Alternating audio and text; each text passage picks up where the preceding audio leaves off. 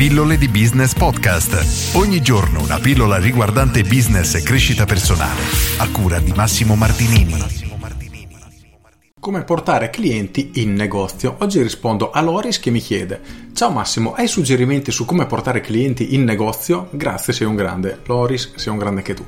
Allora, questa è una domanda molto generica perché non è specificato quale tipo di negozio sia, quindi di che negozio stiamo parlando. In ogni caso dobbiamo tenere a mente, come dico sempre, due elementi assolutamente fondamentali. Il punto numero uno è perché un cliente dovrebbe venire da noi invece che andare magari al supermercato?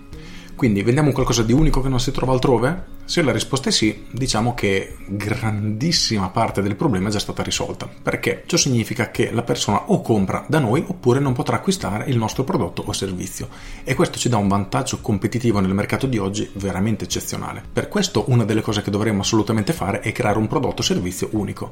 Questo è veramente importantissimo. Il punto numero due è come fanno le persone a sapere della tua esistenza, dell'esistenza del tuo negozio?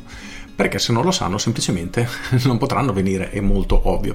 Però un'altra cosa importante che i negozianti dovrebbero fare e purtroppo pochissimi fanno è quella di creare la propria lista clienti. Immaginiamo di avere un negozio di vestiti, quindi una cosa veramente standard.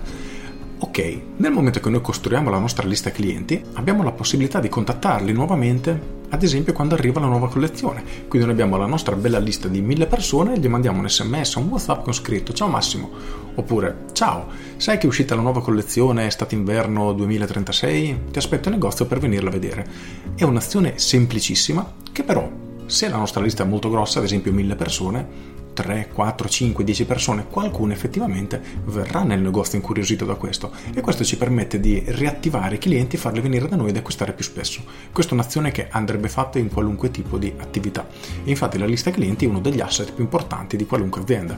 Nel mio corso Business Architect, il mio capolavoro, spiego quali sono i 5 asset più importanti delle PMI che dovete assolutamente sviluppare e uno di questi è proprio la lista clienti, quindi assolutamente assolutamente fondamentale. Però per rispondere alla domanda di Loris nella maniera più semplice possibile è questa. Devi far sapere alle persone che esisti e devi dargli una motivazione per venire da te rispetto che andare dai concorrenti. Finché non riesci a rispondere a questa domanda, finché non riusciamo a rispondere a questa domanda, in qualunque settore noi siamo, sarà incredibilmente difficile riuscire a crescere e ad avere nuovi clienti, perché le persone continueranno a fare quello che stanno facendo, quindi continueranno ad andare al supermercato, andare da un negozio concorrente, andare nella pizzeria dall'altra parte della strada e non verranno da noi se non gliene diamo una motivazione. Quindi fermati a pensare e chiediti perché un cliente dovrebbe venire a comprare da me?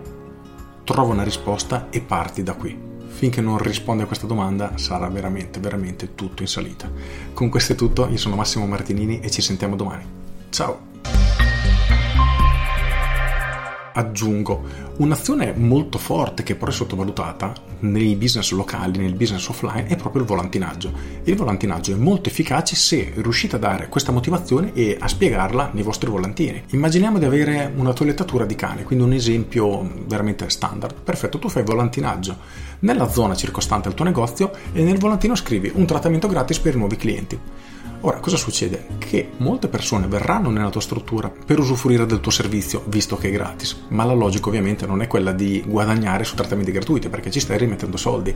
La chiave è acquisire clienti. Una volta che vengono, magari tu gli puoi vendere il servizio più completo, quello che invece di 20 euro, che era quello in offerta, gli vendi quello da 30 o da 40, quello più completo, con delle cose in più, eccetera. Poi gli puoi vendere dei prodotti paralleli via dicendo, nel frattempo lo prendi come cliente, quindi catturi i suoi dati in modo di ricontattarlo in maniera completamente gratuita gratuita. Inoltre, se la persona si trova bene, sarà ben contenta di portare nuovamente il suo cane a lavare da te. Per cui non sottovalutiamo anche le azioni offline, diciamo vecchio stile, quindi un classico volantinaggio. L'importante è farle con un criterio che ci porti effettivamente dei risultati. Con questo è tutto davvero e ti saluto. Ciao!